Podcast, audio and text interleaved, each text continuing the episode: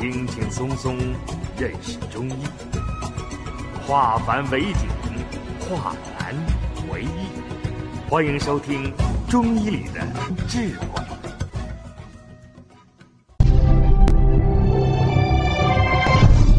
下面我们开始讲课。不化，大便里面有没有消化的食物？没有消化的一些菜叶，所以我们把补脾作为它的经穴。孩子脾虚有这么几种情况：一种就是孩子一出生脾肠不足，再加上他的素体秉承了父母的脾虚这么一个弱势。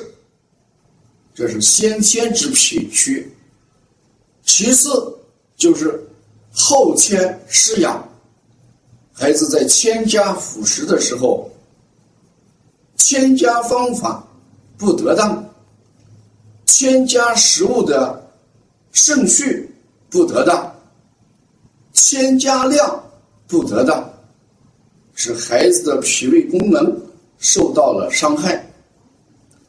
脾胃功能一伤害，脾胃对食物就不能很好的去运化。所以，我们给孩子添加食物的时候，添加辅食的时候，一定要考虑小孩的脾胃功能，一会儿考虑到孩子对哪些食物能够消化掉，能够运化掉。如果难于消化、肥甘厚腻的食物，就不要摄入。我们讲的生冷寒凉是伤脾阳的一个重要的方面，所以对小孩儿忌食生冷寒凉啊。所以夏天对小孩来讲，这个寒凉的水果不能多吃。多吃必伤脾阳。有些家长说水果有营养，孩子最喜欢吃水果，所以呢，他每天要吃大量的水果。这种饮食结构是不正确的。当大量的水果进入到孩子的胃之后，他首先这个生凉。寒冷这四个字，对脾阳形成了重大的威胁。脾阳受损，脾功能自然会下降。肥甘厚腻都是导致脾阳虚的主要原因。所以谈到脾虚腹泻，它一定是在。平时喂养当中，对孩子脾胃的伤害而产生的一种疾病。如果腹泻时间长，久而久之，腹泻就会形成我们所讲的脾肾两虚的腹泻。久病伤肾，久病伤脾，脾肾两虚，这种腹泻就直接影响着孩子的生长和发育。那哪一种情况算脾肾两虚的腹泻？我们看孩子腹泻。次数增多，形寒肢冷，脸色光白，精神倦怠，厌食，像这种腹泻，就是脾肾两虚的腹泻。肾阳虚，孩子就没有力量。肾阳虚，孩子就倦怠，不想动。我们说，腰为肾之府，骨为肾所主。当一个孩子肾阳不足的时候，他就腰酸腿痛，精神倦怠，喜卧不想活动。所以久泻的时候，就会导致孩子发蔫，他躺在床上不愿意动，那就是腰软、腿酸，不想活动。所以我们把补肾阳要作为这种腹泻的一个调理原则。再看一下形寒滋冷，脾阳不足，就是人的阳气不足。阳气不足，他就怕冷，他就下肢寒凉，尿清长。所以遇到久泻形成孩子脾肾两虚，那我们的治疗原则就是健脾益气、补肾温补。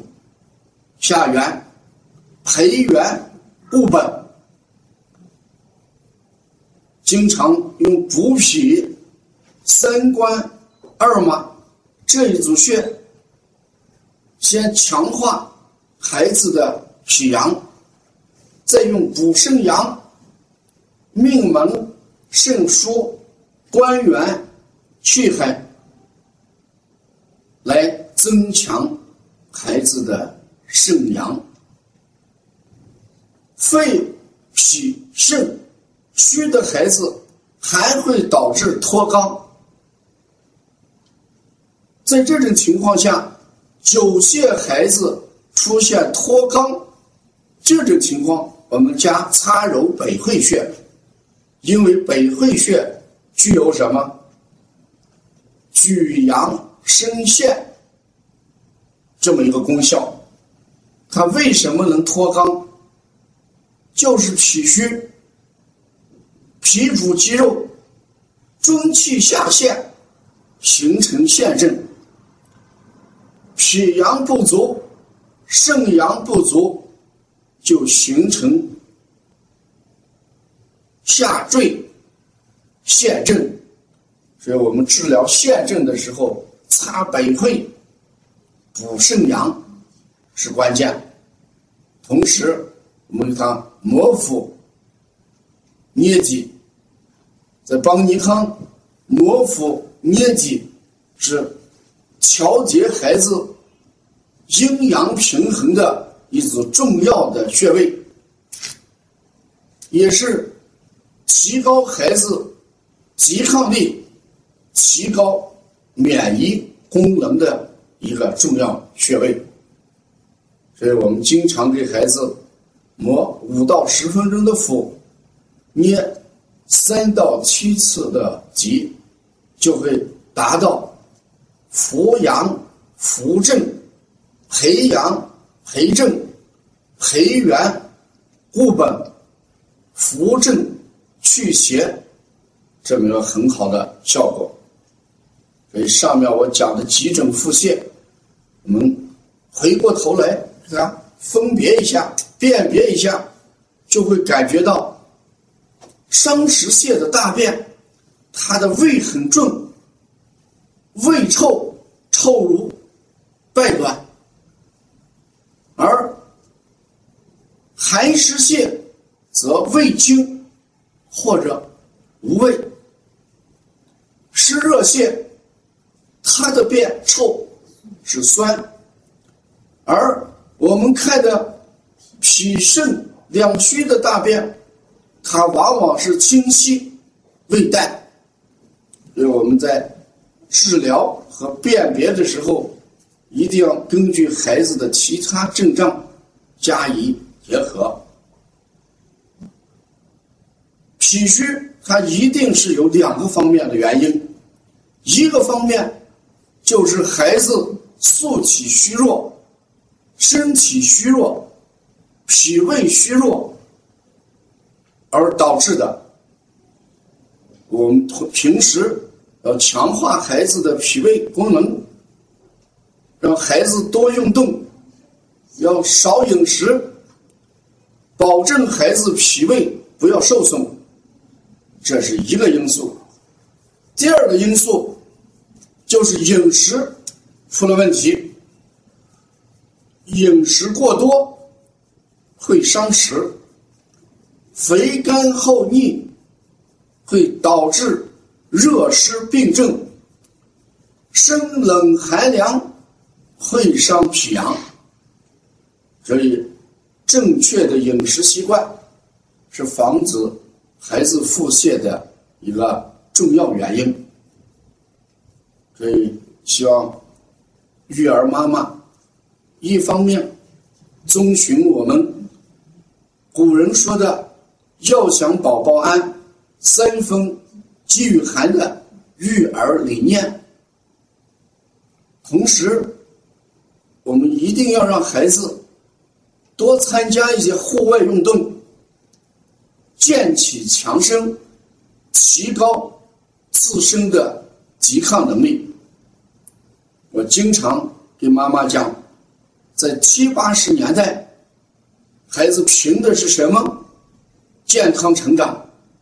他们凭的就是一种饥饿，就是三分饥与寒，吃的就是五谷杂粮、低热量的食物，这是七八十年代孩子的食物节奏。再看他们大量的运动，农村孩子每天跑的不着家，天黑回家，大部分时间是在户外。他们的运动量就提高了孩子的胃肠功能，提高了他的抵抗力。孩子也经常喝一些凉水，看起来有生伤脾阳之嫌，但是由于他们大量的运动，反倒提高了他们肠道菌群的活跃度。所以我们仿照七八十年代。孩子成长这么一个食物习惯、运动习惯，我也建议每一个妈妈每月坚持给孩子服用一次或者两次提神丹或者肥儿丸，让孩子把肠腑的东西给他很好的代谢代谢，这是第一点。第二一点，让孩子。吃少一些，不要吃的多，形成机制，让孩子多参加户外运动，提高孩子的抵抗能力。啊，这就是今天讲的腹泻。谢谢大家。